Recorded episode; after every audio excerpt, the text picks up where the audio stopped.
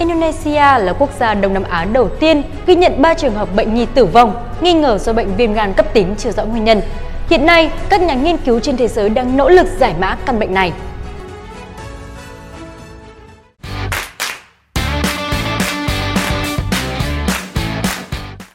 Bộ Y tế Indonesia cho biết, ba bệnh nhi tử vong nghi do viêm gan cấp tính có các triệu chứng như buồn nôn, nôn mửa, tiêu chảy nặng, sốt, vàng da, co giật và mất ý thức.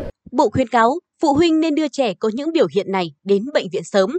Theo Tổ chức Y tế Thế giới WHO, trong những tuần gần đây, khoảng 190 trẻ tại 12 quốc gia trong độ tuổi từ 1 đến 6 tuổi có tiền sử khỏe mạnh đã mắc bệnh viêm gan không rõ nguyên nhân.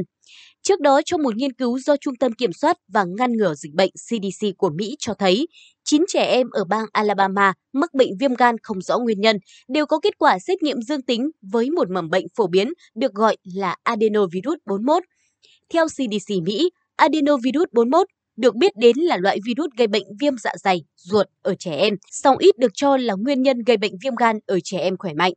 Tuy nhiên, một cuộc điều tra đã loại trừ các yếu tố phơi nhiễm phổ biến khác, trong đó có COVID-19, virus viêm gan A, B và C, viêm gan tự miễn và bệnh Wilson.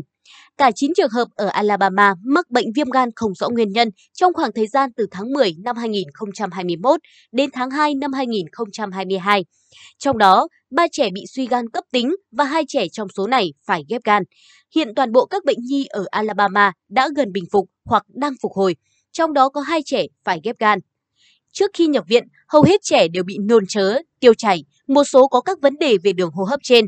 Khi điều trị tại bệnh viện, hầu hết các bệnh nhi bị vàng mắt, vàng da và gan to. Trong khi đó, Cơ quan An toàn Y tế Anh cũng đã ghi nhận 34 trường hợp mắc bệnh viêm gan không rõ nguyên nhân tại nước này kể từ ngày 25 tháng 4. Trong số này có 10 trẻ phải ghép gan, song không có trường hợp nào tử vong. Cơ quan An ninh Y tế Anh UKSSA đã bác bỏ giải thuyết liên quan đến tác dụng phụ của vaccine COVID-19 bởi phần lớn bệnh nhi đều chưa được chủng ngừa. Vậy các triệu chứng viêm gan cấp tính cần lưu ý là gì? Tiến sĩ Mera Chan, giám đốc phụ trách các bệnh nhiễm trùng mới nổi và lâm sàng tại cơ quan an ninh y tế Anh, khuyến cáo các bậc cha mẹ nên cảnh giác với các dấu hiệu của bệnh viêm gan, bao gồm cả vàng da.